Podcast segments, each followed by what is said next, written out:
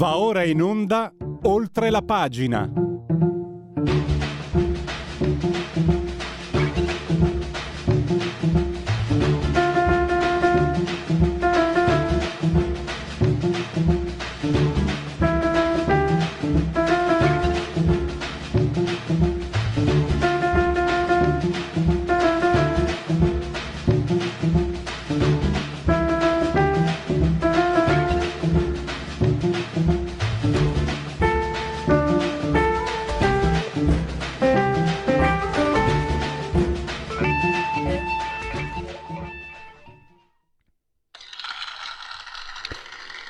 Applausi per la sigla di Oltre la pagina, rubrica di Radio Libertà che state seguendo in simultanea quando sono scoccate le 10.39 qui insieme al grande Federico Dottor Borsari, saldamente sulla tolla di comando in regia tecnica, entrambi siamo sotto il livello del mare per 66 metri, 24 gradi centigradi Sopra lo zero la temperatura interna, 3,7 quella esterna, 50% l'umidità, 1039,1 millibar la pressione. Un abbraccio forte, forte, forte, forte alla signora Carmela, alla signora Angela, e alla signora Clotilde, loro ci seguono, ma eh, Sintassi Vult ci seguiscono pure dal canale 252 del digitale televisivo terrestre, perché Radio Libertà è diventata anche una radiovisione, chi se buona Radio Libertà campa oltre cent'anni, meditate gente, meditate, potete naturalmente continuare a farvi cullare dall'agito suono digitale della Radio DAB, oppure seguirci ovunque voi siate tramite, grazie alle applicazioni iOS e Android eh, con i vostri telefonini, iPhone, smartphone, tablet. Eh, Alexa, accendi Radio Libertà, passaparola, ve ne saremo riconoscenti. E poi ancora eh, Radio Libertà su Twitch eh, social di ultima generazione, la pagina Facebook e l'ottimo abbondante sito radiolibertà.net. I temi che andremo a toccare oggi sono temi molto molto seri, molto importanti. Uno lo sapete, mi coinvolge eh, personalmente, ma non sono in conflitto di interessi perché se si parla di infortuni di lavoro, sul lavoro è sempre eh, un bene, bisogna parlarne e non nascondere. Poi parleremo col professor Stelio Mangiameli, professore ordinario di diritto costituzionale dell'autonomia economia, eh, il professore è chiaro, dice chi parla di secessione non ha capito niente, però ci sono dei punti, soprattutto lo sapete, i, i, sui LEP eh, bisogna, bisogna eh, lavorare, bisogna stare molto attenti. C'è anche un inghippo di ordine, un cavillo, non un cavillo, un inghippo di, sul, sul, in ordine del diritto, cioè, eh, ma questo è colpa di, di, del ministro Boccia che ha eh, sovrapposto nel DDL, che è stato ripreso dal ministro Calderoli, la simmetria legislativa, cioè la, differen- la simmetria legislativa dell'articolo 116 l'ha messa insieme alla differenziazione amministrativa dell'articolo 118. Io non so dirvi di più dove sia l'inghipo ho capito che c'è, ce lo spiegherà il professore, ma soprattutto poi è la questione dei LEP. E poi con Maurizio Tortorella parleremo di Panorama. E devo dire, lui era stupito ieri, non ne parlavo con lui al telefono. Il lodo Moro sono stati, sono emersi altri due documenti del Sismi segretissimi che dimostrano che il lodo Moro era esistente cioè un patto tra l'allora ministro degli esteri nel 73, dopo la strage di Fiumicino, e il, i palestinesi che si incavolarono furiosamente perché vennero fermati due loro missili eh, che erano trasportati, guardate un po', da tre esponenti di autonomia operaia nel 79 ed erano diretti a un dirigente del, dell'organizzazione eh, popolare per la liberazione della Palestina i vertici palestinesi si infuriarono e a un certo punto arrivarono a minacciare eh, di, di, non stare più ai patti e quindi di intervenire anche in termini terroristici anche in Italia.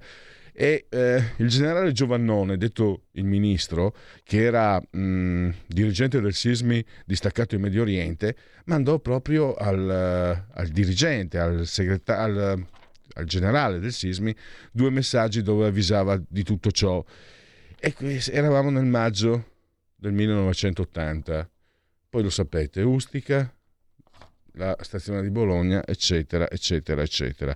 Invece andiamo adesso subito perché abbiamo un ospite molto importante, lo sto facendo aspettare e, il tema è davvero serissimo. Franco Bettoni, presidente INAIL, parliamo di incidenti sul lavoro. Presidente, innanzitutto la ringrazio e benvenuto ai nostri microfoni. Grazie a voi, un saluto ai radioascoltatori. Presidente, parliamo, partiamo subito da questo dato. Eh, aumento del 25,7% dei casi anno 2022 sul 2021, 697.773 casi, aumento delle denunce per incidenti sul lavoro. Eh, le chiedo, è l'effetto del post-Covid? Eh, come, come, affronta questa e come spiega prima di tutto e poi come si affrontano queste, dinam- queste problematiche, come l'affronta eh, l'ente da lei presieduto, Presidente, l'INAIL appunto? Innanzitutto il tema è che sono troppi, sono tanti, sono, eh, come dico sempre io, una piaga sociale che è inaccettabile. Qui ci sono famiglie, persone eh, aziende che dalla mattina alla sera vedono sconvolto il proprio vivere quotidiano. Io partirei da questo punto perché i dati statistici ci servono, ma la prima riflessione da fare è che dietro tutto ciò c'è un mondo che eh, veramente gli viene stravolta la vita.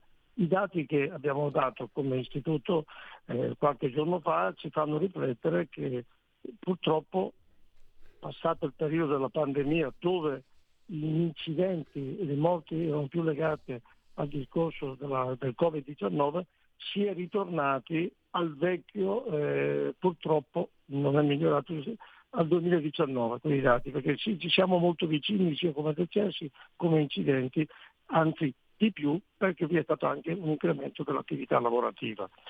E altro dato che dobbiamo riflettere sono in aumento le patologie di, di origine professionale denunciate, le, le, malattie professionali. E questo è il dato che prima mettiamo davanti. Vi è un dato ancora molto importante, sono diminuiti quelli di infortuni mortali perché sono diminuiti le morti da Covid sul lavoro, soprattutto ne, accadevano negli ospedali e nelle RSA. Altro tema che ci ha fatto riflettere questo dato è stato che ci risulta un incremento dei casi mortali dai 25 ai 39 anni.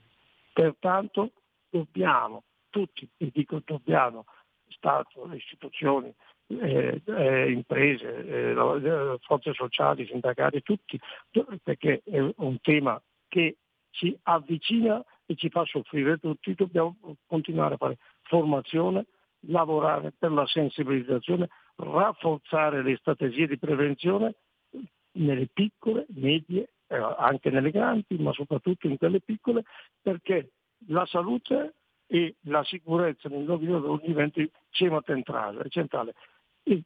Partendo da questa consapevolezza il lavoro che dobbiamo fare è importante. E l'istituto si sta attrezzando con i poi ne parleremo, con tutto quello che può fare, ma dobbiamo lavorare molto e ci aiutano anche le interviste, i momenti di confronto, le testimonianze che eh, ogni tanto facciamo, eh, raccontiamo dirette per sensibilizzare tutti al tema della salute e sicurezza, perché non capita solo agli altri, ma capita purtroppo a tanti di noi. Ecco, mi ha colpito anche questo dato. Allora, al sud incremento delle denunce degli incidenti più 37,3, nel nord-est più 13,3. È, è troppo semplicistico pensare che dove c'è più lavoro, naturalmente dove c'è più offerta di lavoro, il lavoratore ha più, potente, più potere contrattuale, quindi diciamo, può difendersi di più, mentre dove c'è meno lavoro ovviamente bisogna prendere quello che arriva e magari si creano situazioni negative. È una semplificazione troppo, troppo brutale o invece c'è anche dell'altro che, per spiegare queste differenze? Il tema è che noi dobbiamo, i dati a parte eh, indicativamente sul territorio con delle differenze, anche perché gli occupati al nord sono di più che al sud, i settori al sud è più agricoltura, al centro, però è un tema con cui dobbiamo affrontare. C'è il tema delle piccole e piccole imprese dove dobbiamo aiutarli, l'istituto con i bandi che facciamo ogni anno, mettiamo a disposizione per le imprese piccole e medie dei fondi uh, a fondo perduto proprio per chi investe in sicurezza e in questi dieci anni l'istituto ha messo più di 3 miliardi quest'anno il bando che è appena uscito dice 333 milioni ha inserito per le piccole e medie imprese, ma anche l'agricoltura, ha inserito il tema dell'amianto, eh, lo smaltimento dell'ambianto. Noi dobbiamo, l'ho detto prima, in tutte, eh, insieme al nostro Consiglio di indirizzo e vicinanza dell'Istituto, dove sono rappresentate tutte le parti sociali, dobbiamo insistere per continuare e a fare ancora di più questi bandi, a fare più formazione, più sensibilizzazione, a finanziarla. Noi abbiamo messo a disposizione anche la formazione per gli, S, gli RLSPP, gli RLS, i, i, i responsabili delle aziende che fanno, che fanno, sicurezza, sensibilizzare. Noi dobbiamo lavorare. Abbiamo fatto protocolli con i grandi gruppi eh, Ferrovie dello Stato, eh, Aeroporti di Roma, eh, Enel, Eni, le, le, grandi, dove il PNRR metterà a disposizione miliardi di, eh, di, di, euro a disposizione dove noi andremo a fare delle attività di sensibilizzazione ma anche di sperimentazione sulle nostre ricerche che l'Istituto fa per garantire la salute e sicurezza alle persone. L'importante è riuscire anche l'Istituto continuerà per potenziare la connessione tra le attività di ricerca che le dicevo prima è la prevenzione, mettere a disposizione magliette che aiutino eh, sensorizzate a far capire il momento di disagio, il rispetto ovviamente delle norme, delle norme che regolano la salute e sicurezza. Ma io partirei soprattutto, l'ho sempre detto, lo dico da 40 anni, da quando l'ho provato a 15 anni, che mi sono fatto male sul lavoro e ho, ho cominciato a parlare ai, ai, ai, futuri lavoratori, ai futuri imprenditori, ai futuri dirigenti, ai ragazzi e alle ragazze della scuola e lo stiamo facendo, lo stanno facendo il Monti, lo sta facendo l'istituto e dobbiamo continuare a farlo mm. perché è la vera battaglia che riusciremo a lavorarci insieme. Però eh, dobbiamo, i dati ci aiutano per le riflessioni, ma torno a ripetere, l'istituto ecco. farà il possibile. Presidente Bettoni, questo è il punto. Anch'io ho provato, da giovane operaio, eh, ho provato cosa vuol dire, sono stato un cretino, non ho ottenuto l'invalidità, non l'ho neanche chiesta, però ancora ne porto eh, le conseguenze. E, e questo è il punto. Perché qualcuno soffia sul fuoco, si ritorna all'Ottocento, si fa male l'operaio, morte bianca addirittura, da una parte i padroni del vapore che schiavizzano i poveri lavoratori, dall'altra eh, invece no, ma sono i lavoratori. Ecco, io vorrei dire, ritornando indietro di tanti tanti anni, che se trovassi un giovane operaio come me, gli direi guarda che anche se hai 23 anni, quel carrello da 250 kg che sta cascando non lo puoi fermare con un piede come ha fatto Pierluigi Pellegrin tanti tanti anni fa, perché il piede si spiaccica. Adesso la metto anche un po' scherzosa, tanto riguarda me, però quanto è difficile, proprio lei l'ha provato in prima persona, eh, lei lo sa, eh, se non sbaglio lei è bergamasco, lo sa come io vengo dal Friuli, lei lo sa anche com'era, e com- ho paura sia ancora eh, l'ambiente tra noi operai, tra noi lavoratori giovani, Siamo, si è giovani leoni, eh, si, si, premia il coraggio, chi pensa alla sicurezza e viene visto quasi come un pav. Io, è vero che sto parlando di tantissimi anni fa, però ho paura che non sia cambiata tanto, perché c'è anche questo da tener conto. Anzi, le chiedo, eh, Presidente Bettoni, è ancora così? Perché io so com'era quella volta, so che chi si preoccupava della sicurezza era visto dagli altri come una persona che non aveva voglia di lavorare addirittura, o che, o che un pavido, perché anche a vent'anni, insomma, le cose eh, umanamente però è, eh, è, la realtà che poi invece ci si fa male, poi invece eh, si subiscono danni che, che te li porti dietro per tutta la vita. Ecco, esiste ancora questa mentalità, Presidente? È ancora un tema che voi state eh, affrontando? Io ritengo che quello che abbiamo in questi anni e, sicuramente anche le norme sono migliorate la legge dell'81 che è stata modificata, il decreto 81. Io penso che sia importante, seguendo quel discorso in generale, aiutare lavoratrici, lavoratori, datori di lavoro, che eh, anche loro lavoratrici e lavoratori, perché i primi motori si fa male sono gli stessi artigiani, ma in generale il mondo del lavoro, lavoratrici, lavoratori e imprese, alla consapevolezza del rischio e sul lavoro si rischia. Io l'ho sempre detto, noi dobbiamo continuare a fare questo grande sforzo che va fatto culturalmente eh, in tutte le classi, partendo ai giovani, raccontandole, parlandone in casa, raccontando le storie di chi gli è successo per sensibilizzare gli altri che magari pensano eh, che a loro non capiti invece che altro. Dobbiamo fare un grande sforzo e questo sforzo è stato fatto. Possiamo fare di più, lo dobbiamo fare di più, ci dobbiamo impegnare. L'istituto è un istituto che anche quando succede un incidente si mette, anche rispettando le leggi che l'istituto ha, le norme, la vicinanza, il reinserimento sociale, il reinserimento lavorativo, la tutela, la presa in carico, il reinserimento sociale e sportivo per gli infortunati, per le vedove, per gli orfani, per i tecnopatici. L'istituto fa grandi cose, fa ricerca e costruisce, io mi, un'immagine che mi piace dare nella difficoltà che ognuno di noi vive quando succede un incidente e purtroppo quando perde un caro ancora di più, ma eh, le tre ragazze delle Olimpiadi che hanno vinto il 100 metri del Paralimpico sono tre ragazze che eh, che è il centro eh, di, di, di, eh, dell'INAI a Bologna, che fa le protesi, gli arti, le mette, uso un termine che non piace, ma mette, rimette in piedi le persone hanno vinto con le protesi costruite da Buzio.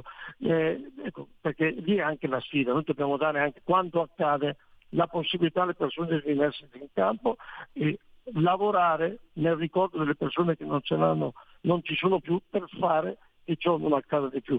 E questo è l'obiettivo che dobbiamo fare e lo dobbiamo fare, lo deve fare lo Stato, lo dobbiamo fare tutti insieme. E questo è un grande lavoro importante che con l'aiuto di tutti, della comunicazione delle persone, delle famiglie, noi dobbiamo fare quotidianamente. Un'ultima domanda, Presidente, c'è una spinta generalizzata nel far lavorare le persone a un'età sempre più avanzata, mandarle in pensione sempre più tardi. E lei è preoccupato per questa tendenza perché eh, a 65-67 anni eh, in fabbrica o in corsia o, o insomma lavori che, pre, mh, mm, che, chiedono anche una certa eh, prestanza fisica, una certa efficienza fisica, questo così eh, può sembrare a me può sembrare un problema. Volevo capire, volevo sentire la sua opinione al riguardo ovviamente non è la competenza dell'istituto, da un punto di vista ritengo che ci siano lavori che a 67 anni è difficile fare e, e, e altri si possono fare a 65, pertanto io ritengo che il Parlamento e il Governo su questo lavoreranno. Sicuramente eh, eh un infortunato sul lavoro in edilizia a 50 anni, a 55 non ce l'ha, è difficile che ritorni a fare lo stesso lavoro e dobbiamo aiutarlo. Dobbiamo cercare però che più si avvicina all'età eh, su determinati lavori c'è, c'è bisogno sicuramente di una vicinanza da un punto di vista legislativo, ma questo spetta al Parlamento e al Governo, noi applichiamo le norme, ma da un punto di vista ritengo che i lavori non siano tutti uguali. Eh beh, eh, assolutamente. Beh, io direi che siamo arrivati alle conclusioni. Ringrazio davvero Franco Bettoni, presidente INAIL. Eh, davvero grazie e a risentirci a presto, presidente. A voi e ai radioascoltatori a disposizione. Buona giornata. Segui la Lega è una trasmissione realizzata in convenzione con La Lega per Salvini Premier. Allora, sono sul sito legaonline.it, scritto legaonline.it. Segui la Lega prima che la Lega segua te alla Pellegrina o seguisca te. Anzi, alla Marciana, seguisca te alla Pellegrina e anche secondo la sintassi, corretta sintassi. Prima che la Lega, seguisca te. Mamma mia. Vota Lega 12 e 13 febbraio. Guardate Matteo Salvini cosa vi dice. E anche il simbolo Lega Salvini Premier. Potete anche iscrivervi da questo sito alla Lega Salvini Premier. È molto facile, molto semplice. Si versano 10 euro. Si può fare anche tramite PayPal, PayPal, PayPal senza nemmeno vi sia la necessità che siate iscritti a PayPal, PayPal, PayPal, poi eh, il codice fiscale, gli altri dati richiesti e quindi vi verrà recapitata la magione per via postale, ma se di mezzo ci sono le poste italiane, tutti i gesti apotropaici sono concessi e anzi suggeriti, vi verrà recapitata la magione appunto la tessera Lega Salvini Premier.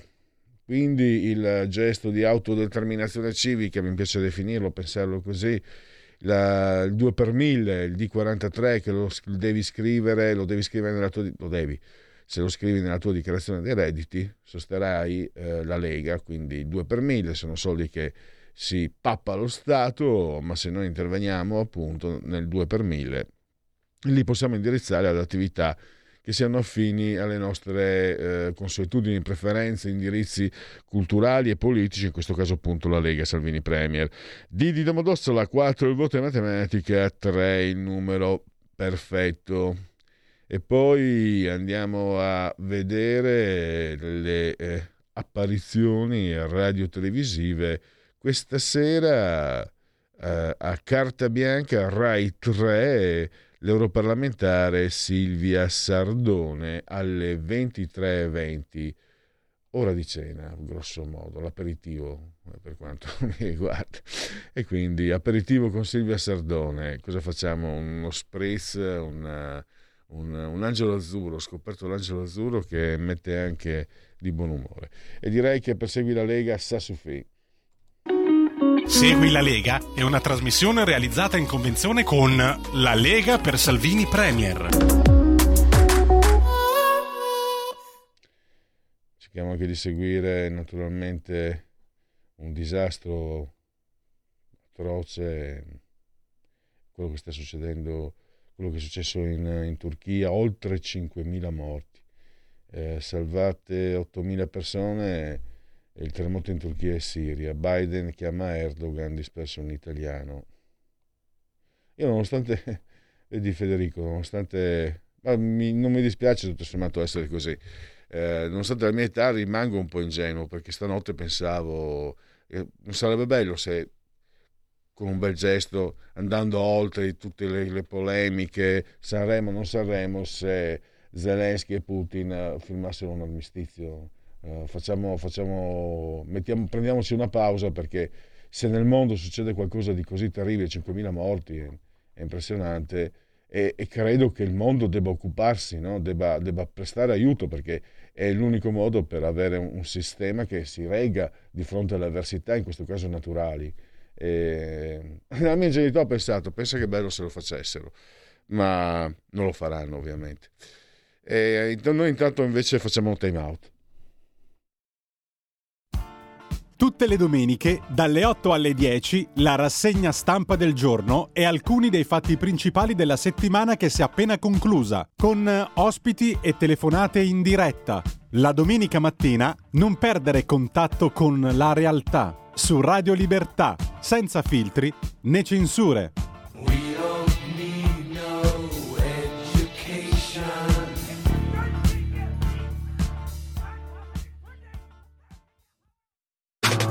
Stai ascoltando Radio Libertà. La tua voce libera, senza filtri né censura. La tua radio.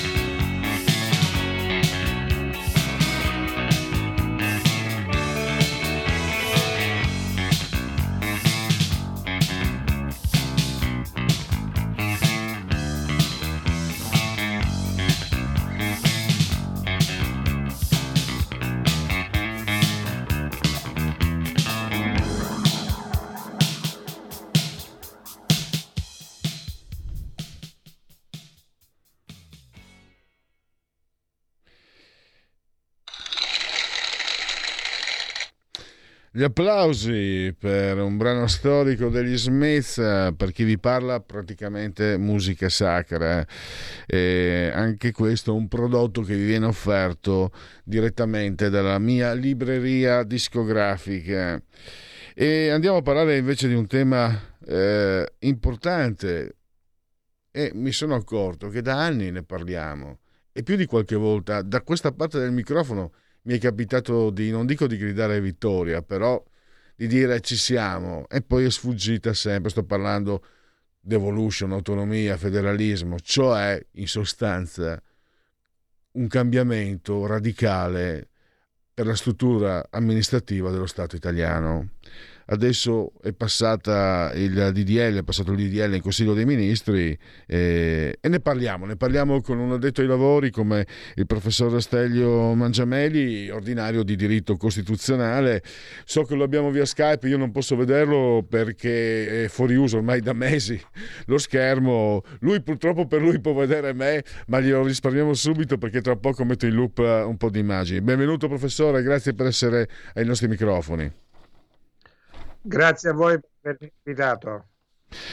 Eh, eh, professore, io riprendo anche una bella intervista sul sussidiario al collega Ferraù. Eh, quali, quali sono gli inghippi, i tranelli che si possono nascondere? Allora, io vedo lo solito schema.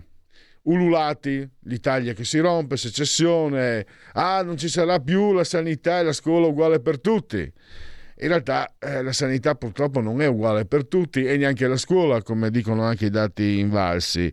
Poi, se, ricordo, se non ricordo male, la prossima mossa sarà la sordina e poi le sabbie mobili. Lei ha individuato anche eh, in questo DDL eh, c'è una, una singolarità, no? la simmetria legislativa, cioè mettere insieme la simmetria legislativa dell'articolo 116 con la differenziazione amministrativa dell'articolo 118. Lo ha fatto il ministro Boccia. Ecco, le chiedo, professore, proprio lo chiedo a lei, da esperto, magari qualcuno potrebbe, c'è qualche azzecca Garbugli che potrebbe cominciare a obiettare eh, questo, questo stato delle cose, magari mm, qualcuno che si rivolga alla Corte Costituzionale. Chiedo perdono, naturalmente io non sono detto ai lavori e probabilmente avrò detto delle, delle fesserie, ma però dopo aver letto la sua intervista mi, è, mi era venuta anche questa curiosità. Ma il pericolo maggiore è che eh, nel passaggio tra il Consiglio dei Ministri e il Parlamento, in Parlamento possano maturare intenti anziché di chiarificazione del disegno di legge, di miglioramento, di, di ulteriore distorsione. Il disegno di legge, come lei ha ricordato e come io ho scritto, in realtà non è il percorso più lineare per raggiungere mh, il regionalismo asimmetrico e neppure per il regionalismo differenziato. E, e poi il problema di fondo è che nello stesso disegno di legge queste due eh, procedure sono un po' sovrapposte, non sono messe in chiaro. Quindi la conseguenza è che ehm, se dovesse andare avanti così, vi saranno poi dei problemi, di, soprattutto con riferimento all'applicazione dal momento che peraltro fino a questo momento il federalismo fiscale, che pure è normato in pieno, non è ancora entrato in vigore e ricordo dal 2011, ci sono passati all'incirca 12 anni senza che questa normativa ha svolto i suoi effetti. Quindi i pericoli sono tanti da questo punto di vista. Poi il pericolo peggiore è che si crei una, un conflitto in Parlamento e quindi anziché arrivare all'approvazione del disegno di legge, si possa questa approvazione rinviare ulteriormente e perdere ulteriore tempo. Ecco, quindi il problema di fondo è che noi avremo bisogno di una riforma rapida del regionalismo per migliorare la struttura del paese al nord, al centro e al sud e avremo bisogno di migliorare tutte le performance, a cominciare dalla performance dello Stato. Eh, fare la, la riforma del regionalismo significa, questo viene spesso dimenticato, fare la riforma dello Stato, cioè ciò che deve essere cambiato attraverso il regionalismo è esattamente lo Stato, perché questo Stato che governa questo regionalismo eh, non è nelle condizioni migliori per poter realizzare una maggiore efficienza e una maggiore competitività del paese. Questi sono i problemi che io vedo in questo momento. Anche perché, come scrive lei, eh, bisogna che i due interlocutori abbiano, eh, come dire, eh, una sceneggiatura chiara e lei spiega come eh, deve aspettare assolutamente allo Stato eh, garantire la, la, la, l'attribuzione anche delle funzioni per avere il giusto equilibrio deve, deve partire dallo Stato e un ruolo importante la definizione dei LEP, che è rimasta in sospeso, i, i, livelli, i livelli, essenziali delle prestazioni. Eh, professore, come vede quel, um, quel, punto? Tra l'altro, mi perdoni, c'è anche un altro... Eh, se, se, potete recuperate l'intervista del professore perché è piena di spunti interessanti perché alla fine che il professore comunque dice d'accordo c'è l'iter legislativo va bene, se arriviamo a concluderlo benissimo, però ricordiamoci che la qualità fornita dall'amministrazione dipende dall'amministrazione stessa, quindi non, non più solo dalla legge. La, la legge deve mettere, eh, l'ordinamento deve mettere gli amministratori nella migliore situazione, poi eh, le, cose le, fanno, le, cose camminano sulle gambe degli uomini. Eh, questo anche per dire, professori, che comunque non esistono le formule magiche, questo è una, un indirizzo per cambiare la struttura di uno Stato che non funziona. E chiudo perché se no parlo solo io, non è questo il mio compito. C'è un altro punto, mi è venuto in mente, io altre volte ho detto, anche mi ricordo il 25 giugno del 2006, la devolution, eccetera.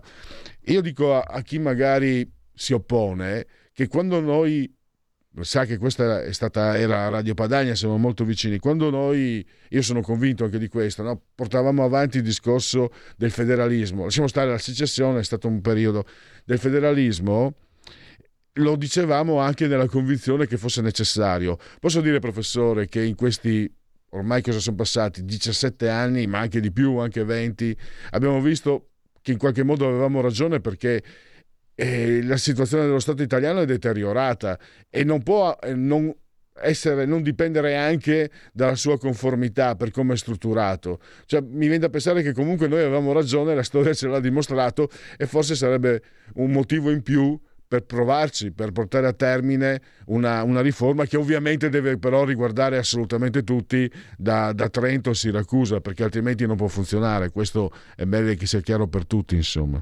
Prego, professore, mi perdoni, sono un, un logorroico.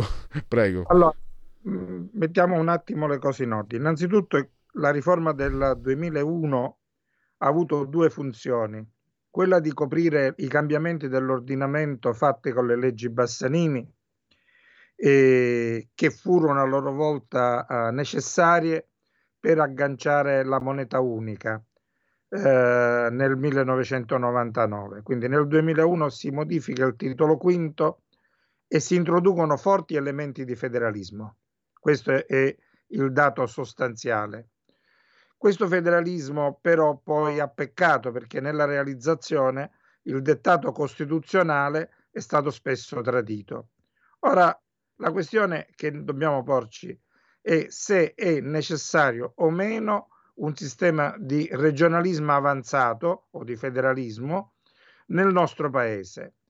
La risposta è positiva perché eh, se noi avessimo una condizione eh, internazionale legata al protezionismo dell'economia nazionale, avere o non avere il regionalismo potrebbe essere quasi indifferente, come lo fu nel periodo storico che va dal 48 sino al 1970. Le economie erano ancora chiuse dentro i confini nazionali, c'era poco interscambio, il commercio estero languiva ancora e quindi non c'era bisogno di un decentramento politico interno.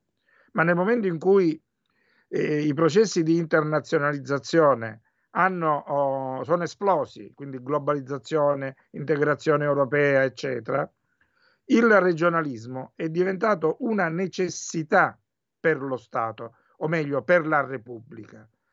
Organizzare la Repubblica sulla base di uno Stato regionale è una necessità, perché con un'economia aperta, in competizione internazionale e con forti interdipendenze europee e internazionali, il sistema regionale è quello più resiliente. I servizi vengono affidati al governo regionale, che è un governo di prossimità, la politica economica generale, la politica internazionale, il commercio estero, eccetera, stanno sotto le direttive dello Stato. Ecco, questo modello da noi soffre, soffre tantissimo e ne soffre anche la competitività. Tant'è vero che proprio nell'arco di questo periodo, che va sostanzialmente eh, nei primi due decenni del nuovo secolo o del nuovo millennio, eh, la, la, il divario territoriale nord-sud si è accentuato, non è diminuito. Segno evidente che la condizione dello Stato è debole dal punto di vista della perequazione e dal punto di vista della coesione territoriale. E invece un regionalismo adeguato che consente alle regioni più capaci di andare avanti permetterebbe alle regioni in, difficoltà, in divario, di poter avere politiche specifiche per superare i gap. Perché come abbiamo ricordato più volte, il divario è frutto dello Stato e delle sue politiche economiche. Le regioni se lo sono trovate sin dal primo giorno e per quanti sforzi possano fare, hanno avuto sempre grandi difficoltà senza un cambio di passo dello Stato. Ecco, questo secondo me è il quadro di riferimento per cui è importante adesso fare in fretta. Siamo in una fase internazionale tutto sommato di ripresa e secondo me una riforma del regionalismo fatta bene potrebbe aumentare la ripresa, cioè significa che potremmo avere più PIL, potremmo avere più possibilità di attrattività della, dei, eh, degli investimenti esteri e potremmo quindi crescere a un tasso tale da farci apparire per una volta almeno come la uh, locomotiva d'Europa, come siamo stati negli ultimi due anni. Professore, nella definizione dei LEP eh, può, può, esserci la, la trappola, l'inghippo, cioè un gioco al rialzo tra le contrapposizioni politiche che rompe il giocattolo? Allora, eh, se lei guarda, io questo, di questo tema mi sono a lungo occupato in un libro che si chiama Prima che il nord somiglia al sud, che è un libro pubblicato con Rubettino nel 2020. E proprio con riferimento a questa storia dei LEP, i LEP sono stati un escamotage del governo giallo-rosso eh, e in modo particolare pensata da, mm, da Boccia per eh, allungare i tempi e lo sono tutt'oggi questo, i LEP. Eh, tuttavia il governo, non volendo creare una situazione di crisi eh, fortissima con uh, l'opposizione, ha accettato questo punto di vista e lo ha messo nel disegno di legge, ma ha anche fatto un'altra cosa, ha creato le premesse perché nel giro di meno di un anno si possano definire i LEP. Ecco, quindi mh, perché i LEP diventano importanti in questa fase, oltre che per ragioni politiche? Perché non abbiamo il federalismo fiscale. Se noi avessimo il federalismo fiscale, potremmo ragionare tranquillamente in termini di spesa storica, perché nel breve periodo, cioè nell'arco di sei mesi, non c'è differenza fra l'EP e spesa storica. E quindi la definizione dell'EP potrebbe avvenire anche con aggiustamenti in corso d'opera, realizzando immediatamente l'autonomia. Sì, questo, questo è il percorso che io suggerivo in questo libro. Il governo sta scegliendo una strada di dialogo con le opposizioni, e però se le opposizioni, anziché comportarsi da, in modo responsabile, assumono un atteggiamento qualunquista per cui qualunque proposta venga dalla parte del, del governo è cattiva, brutta, sporca e cattiva per definizione e diventa difficile il dialogo in Parlamento. Quindi Perché... ci sono diversi problemi. Ecco, i problemi sono anche gli interessi, è inutile nasconderlo.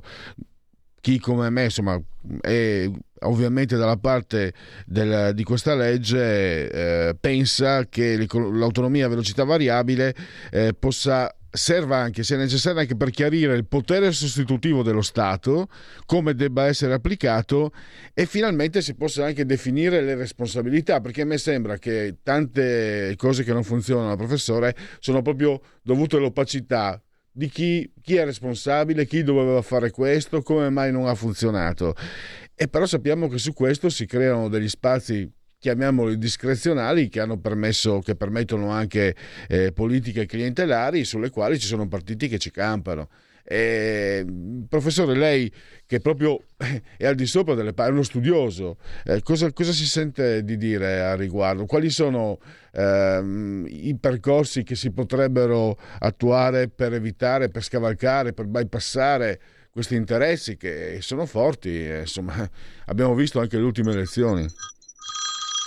Ma l'importante è, è cioè, in realtà gli interessi clientelari ci possono essere in ogni angolo del paese, perché poi non è che eh, il mantenimento delle clientele è, è una delle, delle, delle, necessità, diciamo così, tra virgolette, delle, della, delle politiche, dei partiti politici e della politica in generale. Però il problema non è questo. Il problema è se noi diamo i giusti obiettivi alle regioni. Fare il regionalismo differenziato non significa semplicemente concedere maggiore autonomia al, al nord, significa anche consentire alle regioni meridionali di realizzare determinati obiettivi che nelle condizioni attuali non riescono a poter fare. Vede, De Luca, che è presidente della Campania, una volta dice che accetta la sfida del regionalismo differenziato, Un'altra volta invece risponde dicendo che lui non ha um, gli strumenti adatti eh, per poter uh, realizzare determinati obiettivi. Ed è esatto eh, le due cose, cioè da una parte lui si sente di accettare la sfida, dall'altra parte lui dice però io non ho gli strumenti. Fare il regionalismo differenziato significa consentire anche alle regioni del divario di darsi degli obiettivi di efficienza e quando non li raggiungono dovrebbe essere lo Stato a intervenire con il potere sostitutivo. Ecco, questo meccanismo della sostituzione è stato applicato qualche volta, ma io devo dire che lo Stato ha dato il peggio di sé nell'applicazione di questo, di questo meccanismo, cioè non ha realizzato nessun efficientamento pur sostituendosi nel governo delle regioni. Penso in modo particolare alla Calabria, e alla sanità calabra, che come è noto è in pessime condizioni ormai da oltre vent'anni ed è commissariata da vent'anni. Se lo Stato manda un pensionato a fare il commissario della, uh, della sanità calabrese, e il pensionato, lei si immagina una persona priva di competenza, uh, senza strumenti adatti, in un posto che non conosce, e con una età particolare e con una condizione lavorativa particolare e non potrà mai realizzare il miglioramento della sanità calabrese. Lì bisogna mandare dei manager giovani, capaci, in grado di poter intervenire adeguatamente e poi di poter, di poter realizzare degli obiettivi di efficienza. E questo è il punto nodale dell'intero sistema, cioè il regionalismo differenziato ruota attorno a un patto tra le regioni del nord dello Stato, ma anche ad un patto tra le regioni del sud dello Stato. Quindi non è che, e, in questo il disegno di legge Calderoli supera un limite del disegno di legge Boccia, perché Calderoli ha detto e ha scritto nel disegno di legge che la differenziazione è offerta a tutte le regioni d'Italia, non soltanto alle regioni del nord. Tenete conto che peraltro siamo prossimi alla realtà quando lui dice questo, perché a parte il Molise e l'Abruzzo, tutte le regioni hanno studiato il tema della differenziazione. E oltre alle tre, diciamo così, regioni pilota, Emilia Romagna, Lombardia e Veneto, anche tutte le altre regioni hanno dei progetti, alcuni sono in stato molto avanzato come il Piemonte, la Liguria, la stessa Toscana, il Lazio, ecco, altri sono un po' più indietro come la Calabria, la Basilicata. Ma Professore, la, la, devo interrompere perché siamo veramente agli sgoccioli. E le chiedo un'ultima, è una considerazione politica la mia, ma è, è pertinente. Quando una persona che si è sempre mostrata comunque seria, come Stefano Bonaccini, Presidente della Regione Emilia, nel 2017 segue eh, Lombardia e Veneto e adesso nel 2023 fa questa figura. Se fa questa figura una persona seria come lui, vuol dire che non ci sono solo gli ostacoli palesi, come dicevo prima, le politiche clientelari, ma c'è, c'è una. Um, Uh, come dire, una resistenza anche più nascosta e molto forte, perché altrimenti escludo che uno come Stefano Bonaccini si esponga a una figuraccia del genere. Ma io non lo so come lui intenderà fare il segretario del Partito Democratico e, e francamente non mi interessa. Quello che posso dire è questo, che lui ora dovrà spiegare ai cittadini dell'Emilia Romagna perché intende rinunciare all'autonomia differenziata che avrebbe portato loro una serie di vantaggi, dopo averla difesa sia con il governo oh, quando ministro degli affari regionali era la ministra Erika Stefani, sia quando c'è stato Boccia e, e oggi invece dice no, non se ne deve fare più nulla. Ecco, questo sarà lui a doverlo spiegare, però io lo trovo una, uh, come una forte contraddizione. E Beh, non si può che essere d'accordo con lei, professore. Professore, purtroppo il tempo è volato, eh, anche merito suo, ovviamente. La ringrazio davvero. Ringrazio il professor Stelio Mangiameli e a risentirci presto perché questo tema sarà sempre sugli scudi, come avrete capito, ancora per un po' di tempo. Grazie ancora, a risentirci presto. Arrivederci. Stai ascoltando Radio Libertà. La tua voce libera, senza filtri né censura. La tua radio.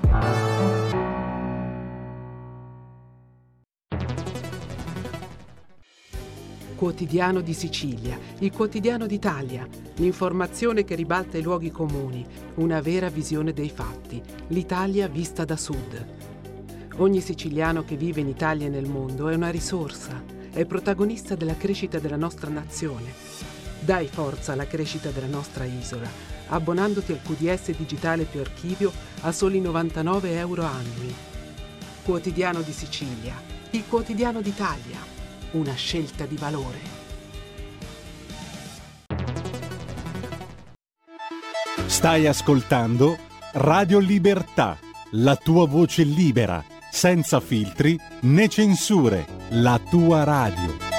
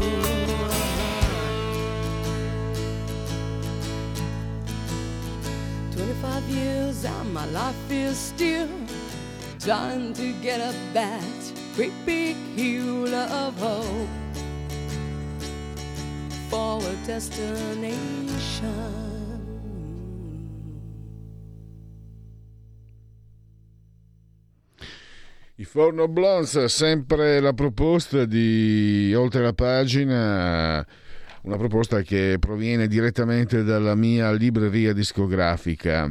Allora, come introdurre l'argomento del quale andiamo a parlare e che ehm, vi ho anche anticipato?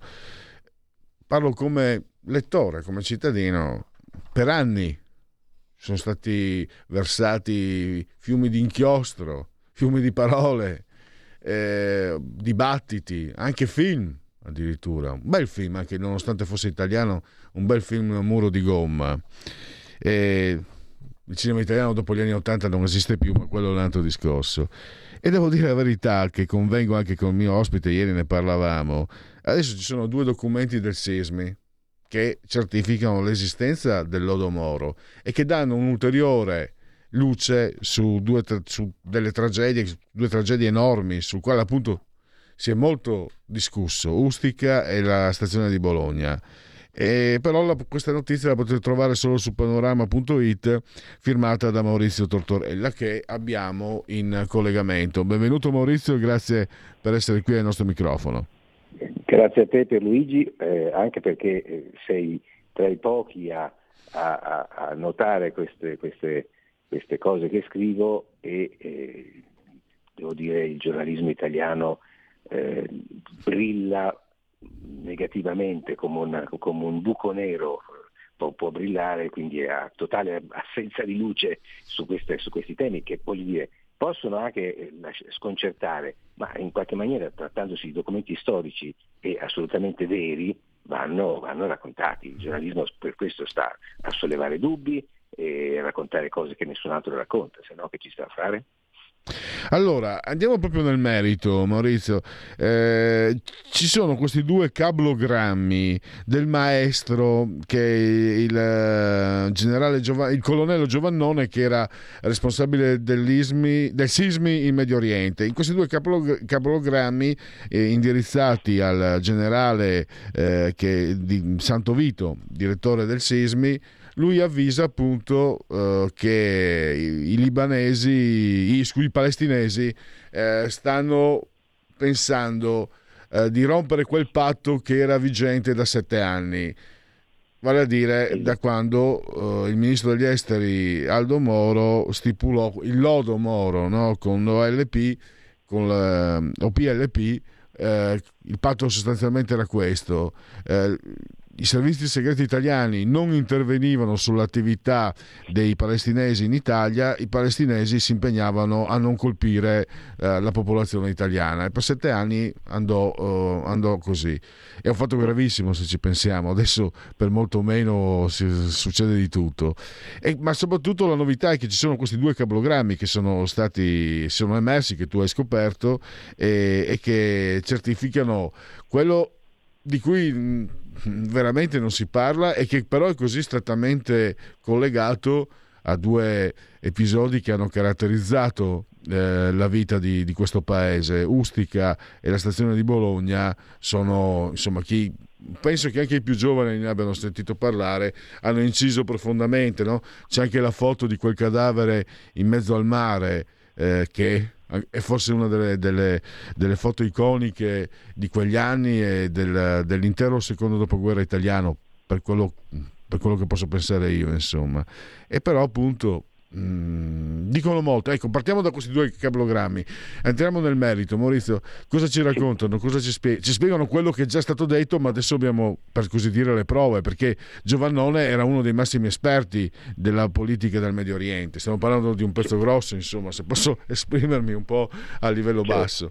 Eh, Stefano Giovannone era il capo del centro del SISMI, cioè del servizio segreto militare dell'epoca negli anni 80, 70 e 80 a Beirut ed era il massimo esperto italiano di servizi segreti in, quel, in, quella, in, quel, in quell'ambito, quindi anche nel terrorismo palestinese che all'epoca era fortissimo, era un antefatto del terrorismo jihadista dei nostri tempi.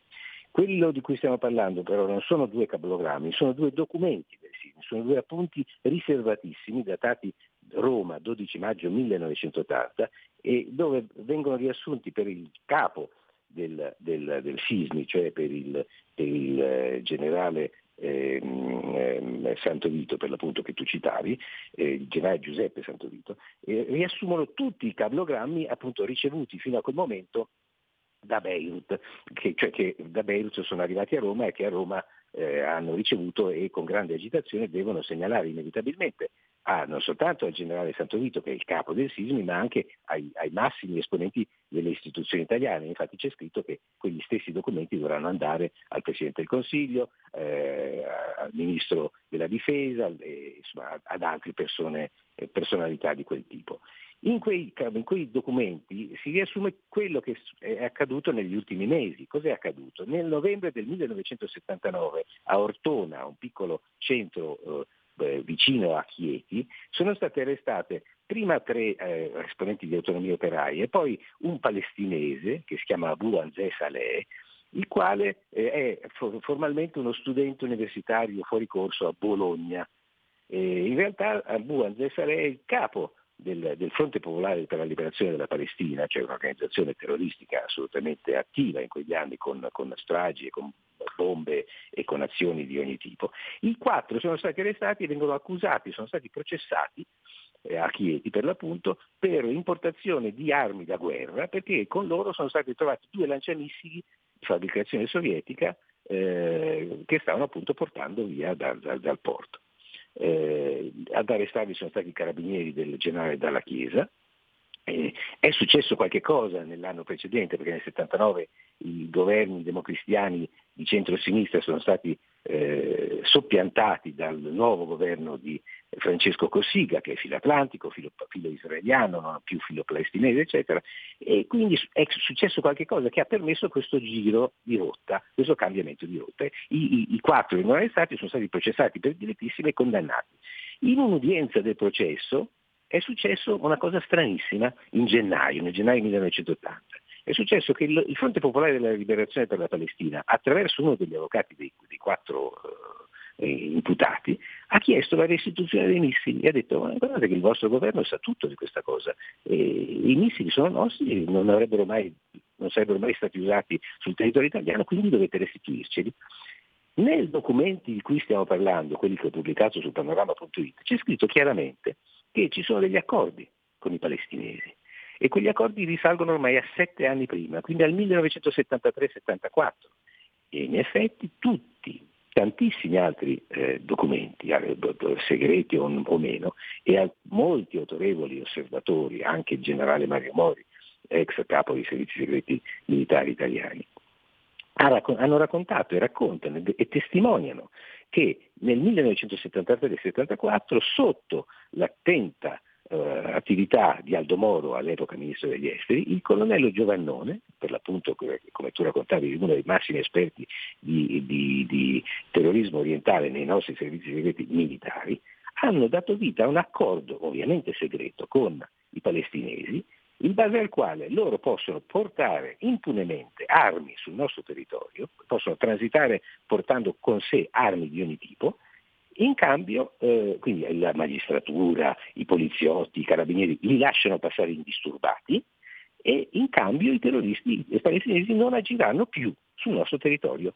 eh, sul territorio italiano. Questo avviene dopo la grandissima, orribile strage che nel dicembre eh, 1980 avviene, eh, scusami, nel 1973, nel dicembre 73, novembre 73 avviene a, um, a Fiumicino con 34 morti. Dopo quella strage il, il governo sotto la, la, guida di Aldo Moro interviene e fa, e fa, questo patto segreto.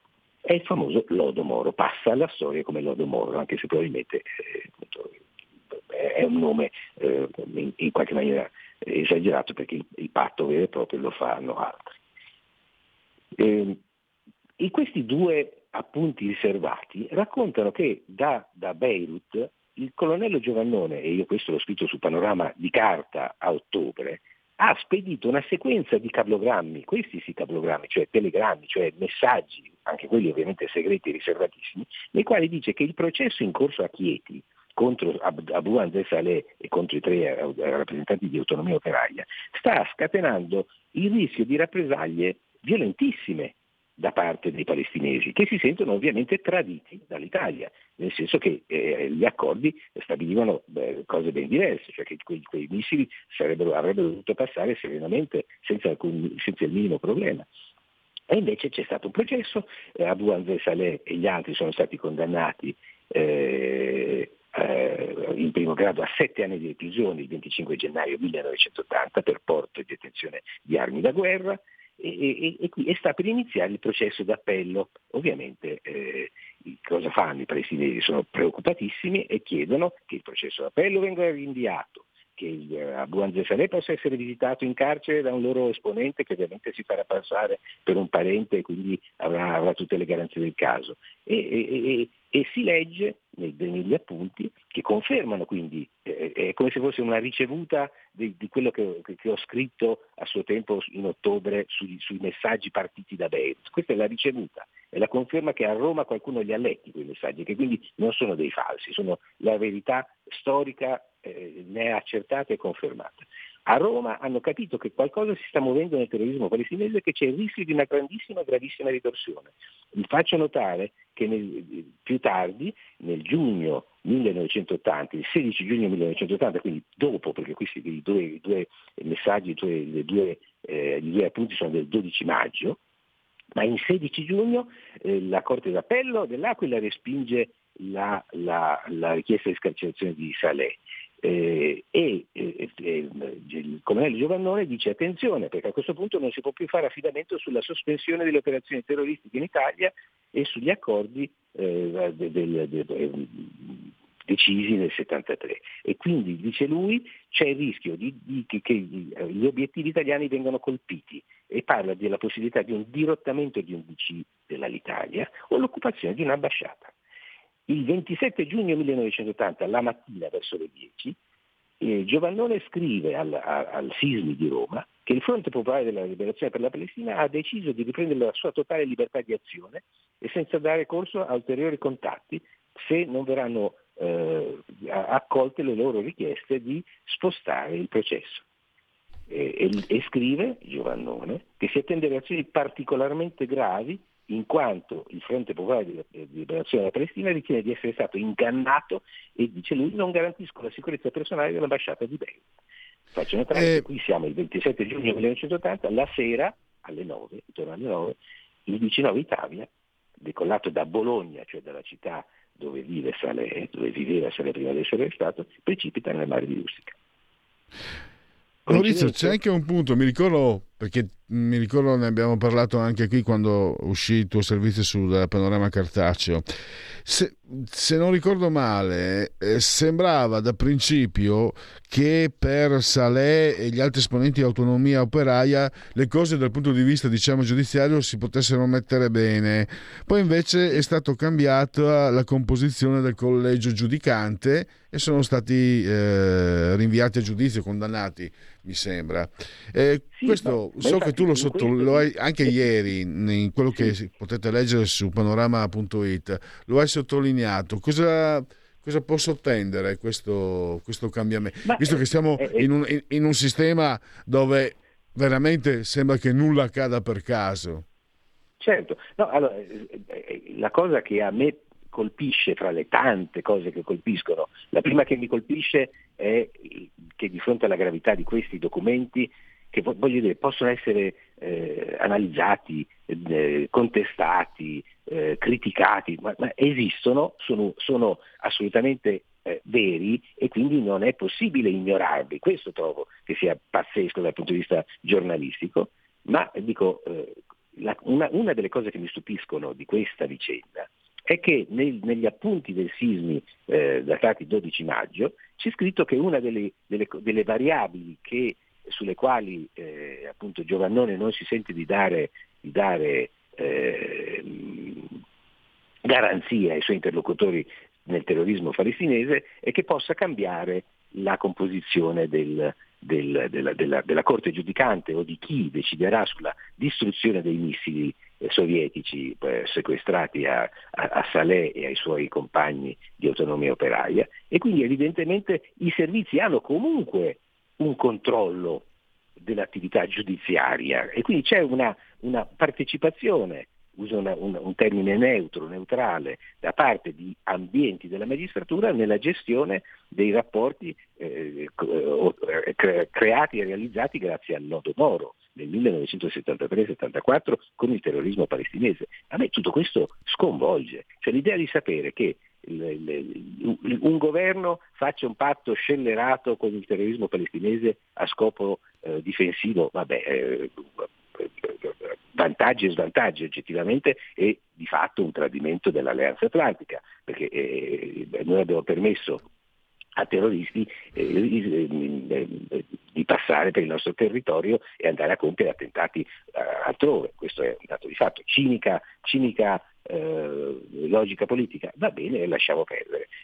Resta il fatto che in questo caso comunque si, si segnala con grandissima inquietudine la possibilità di attacchi contro interessi italiani, tant'è vero che i, i, i due documenti si intitolano per l'appunto minacce a, a, a um, eh, leggo esattamente cosa c'è scritto, scusami, eh. minacce contro gli interessi italiani, così si intitolano i due appunti. Eh, dico, si, si, minacciano ritorsioni, rappresaglie violente contro i cittadini innocenti, perché così c'è scritto nei rapporti eh, allarmatissimi del colonnello Giovannone, e, e, e, poi esplode in rapida successione qualche cosa su un volo eh, civile eh, che cade appunto del volo Italia, del, il 19 Italia del 27 giugno 1980 e un mese dopo eh, il, poco più di un mese dopo, il 2 agosto 1980, esplode una bomba che fa eh, i, i, la strage di Bologna. I giudici di Bologna sostengono che il Lodomoro non esiste e quindi non vogliono alzare il velo su questa vicenda. E anche questo, francamente, mi stupisce, perché non, dire, eh, negare l'evidenza di, una, di, un, di, un, di, un, dato di fatto come questo, a me pare quantomeno sorprendente. Cioè, trovo che eh, la magistratura abbia il dovere preciso di indagare e approfondire questo tema. Tanto non sono, non sono, soltanto io, povero cronista, a dire che il lodo Moro esiste, lo dicono fior di esperti, fior di rappresentanti delle istituzioni. Scusami. Certo. Eh, Maurizio, eh, scusami, siamo, noi siamo arrivati al termine perché dobbiamo dare eh, la linea alla pubblicità e alle trasmissioni che seguono. Io direi che per il momento ci fermiamo come abbiamo fatto. Eh, era ottobre, mi sembra, insomma, quando ci siamo sentiti su questo argomento. Noi continuiamo a restare in contatto e informare anche gli ascoltatori di Radio Libertà di, di questa vicenda eh, davvero molto complicata, molto, molto seria. Grazie ancora, naturalmente, anche per il tuo lavoro, oltre che per la tua disponibilità. E risentirci a presto. Grazie a voi eh, Pierluigi, veramente grazie. Eh, siamo veramente allora in conclusione, mm, due sondaggi e poi il... Uh, l'appuntamento con i genetriaci, Piazza Pulita sondaggi, committente Piazza Pulita, abbiamo Fratelli d'Italia 30,7, 5 Stelle 17,7, PD 15,2, Lega 8,5, Calenda 7,9, Forza Italia eh, 6,6. E secondo lei andrebbe sospeso il 41 bis per Co- Alfredo Cospito 66%, 66,8% dice di no, il 10% dice di sì e poi il 22,6% non ha opinione. Eh, il 41 bis per il 19,6 è una barbarie, per il 61,6 è giusto e per il 4,8 è giusto ogni qualvolta la semplice attenzione non riesce a eliminare la pericolosità del condannato. Chiudiamo. E poi eccoci qua. E se, questo di nuovo sulla vicenda Cospito, Euromedia Research, eh, osservatorio politico il committente, quindi andiamo a... Eh, nella vicenda Donzelli dal Mastro, chi dovrebbe dimettersi? 27,2% pensa ai due... Eh, Um, ai deputati uh, citati da Donzelli, cinque che sono andati insomma, a fare l'inchino ai mafiosi e all'insurrezionalista che ha cercato di uccidere in un attentato per fortuna fallito i giovani allievi della, dell'Accademia dei Carabinieri. Eh, Donzelli il 20%, Dalmastro 14%, nessuno 18% non sa il 20% eh, c'è stata una violazione dei documenti riservati da parte di Donzelli per il 33,1% sì, per il 31,2% no, il 35,7% non sa, non risponde. In questa vicenda lei ritiene più gravi gli incontri dei parlamentari con Cospito, 42,2%, l'utilizzo e la diffusione di documenti e informazioni, 28,3%, le parole di Donzelli nei confronti della sinistra, 15,8%, 13,7% non sa. Eh, cosa pensa dell'articolo 41 bis? È una legge giusta al 41%, da riformare e limitare i soli casi di reati più gravi, 16%, e da abolire per il 6,3% e da inasprire ed estendere ad altri reati per il 26,4%. E chiudiamo e facciamo in tempo, sì, con la sigla dei genetriaci. La verità è che sono cattivo, ma questo cambierà. Io cambierò. È l'ultima volta che faccio cose come questa. Metto la testa a posto, vado avanti, rigo dritto, scelgo la vita. Già adesso non vedo l'ora. Diventerò esattamente come voi. Il lavoro, la famiglia, il maxi televisore del cazzo, la lavatrice, la macchina, il CD e l'apriscatole elettrico. Buona salute, colesterolo basso, polizza vita, mutuo, prima casa, moda casual, valigie, salotto di tre pezzi, fai da te, telequiz, schifezze nella pancia, figli, a spasso nel parco, orario d'ufficio, bravo a golf, l'auto lavata, tanti maglioni, Natale in famiglia, pensione privata, esenzione fiscale, tirando avanti, lontano dai guai, in attesa del giorno in cui morirai. Genetriaci, ricorrenze e commemorazioni del decimo nono giorno di piovoso, mese del calendario repubblicano, per tutti un martedì, martedì 7 di febbraio, anno domini 2022 o 2022 che dir si voglia. L'eccidio di Porzus nel 1945, i partigiani comunisti trucidarono eh, gli altri partigiani delle brigate Osoppo in provincia di Udine eh, eh, l'eccidio nel quale morì anche, credo, il fratello di Pierpaolo eh, Pasolini. Genetriaci, soltanto per quelli felici le lacrime sono un lusso, lo disse Tommaso Moro. Utopia, bellissimo, molto eh, un testo eh, intrigante davvero. Oliver Twist, Charles Dickens, non fare domande e non ti verranno dette bugie. Buster Crab eh, ha vinto, ha vinto l'Olimpiadi nel nuoto e poi ha avuto successo come Tarzan nel cinema. Un altro attore di successo in Italia, cinema, tv, teatro, Romolo Valli, uno dei fondatori del Manifesto, il quotidiano comunista, Valentino Parlato, e poi è scomparso due anni fa, è stato un, un giocatore molto importante nell'Inter, nel Bologna, nella nazionale italiana di calcio, eh, il senese Mauro Bellugi. Trapattoni non si può discutere, è il miglior allenatore d'Europa e forse d'Italia. Poi eh, Ernst Toll, che eh, se lo possono ricordare solo quelli che hanno una certa età e guardavano la TV non stop, vi, ricordate la trasmissione non stop? Eh, lui faceva la parte, una parte comica ovviamente, dell'omosessuale, no? Il, ehm, il, papà voleva un figlio, la mamma voleva una figlia, sono nato io, li ho contentati tutti e due. In realtà lui non era tra omosessuale, era di origine olandese e pensate che suo padre, Karel Toll, era l'autore di quei bellissimi disegni delle copertine di Urania, poi abbiamo un figlio d'arte, Miguel Ferrer, attore anche in belle serie televisive, che è scomparso qualche anno fa, figlio di José Ferrer. Da Travagliato Brescia, Giuseppe Baresi, Inter, la beneamata, Jens Spader, The Blacklist, ma anche altri film, Crash soprattutto. E poi restiamo, ritorniamo alla beneamata eh, da Cagliari, direttamente con la maglia nerazzurra, Nicolò Barella, Nicolino Barella. Finiamola qui, ringraziamo Federico Dottor Borseri, saldamente sul di comando in regia tecnica e grazie a tutti voi per aver scelto Radio Libertà. C'è Sara Garino, quindi vi lascio in ottima compagnia. Grazie ancora e ciao! Avete ascoltato oltre la pagina.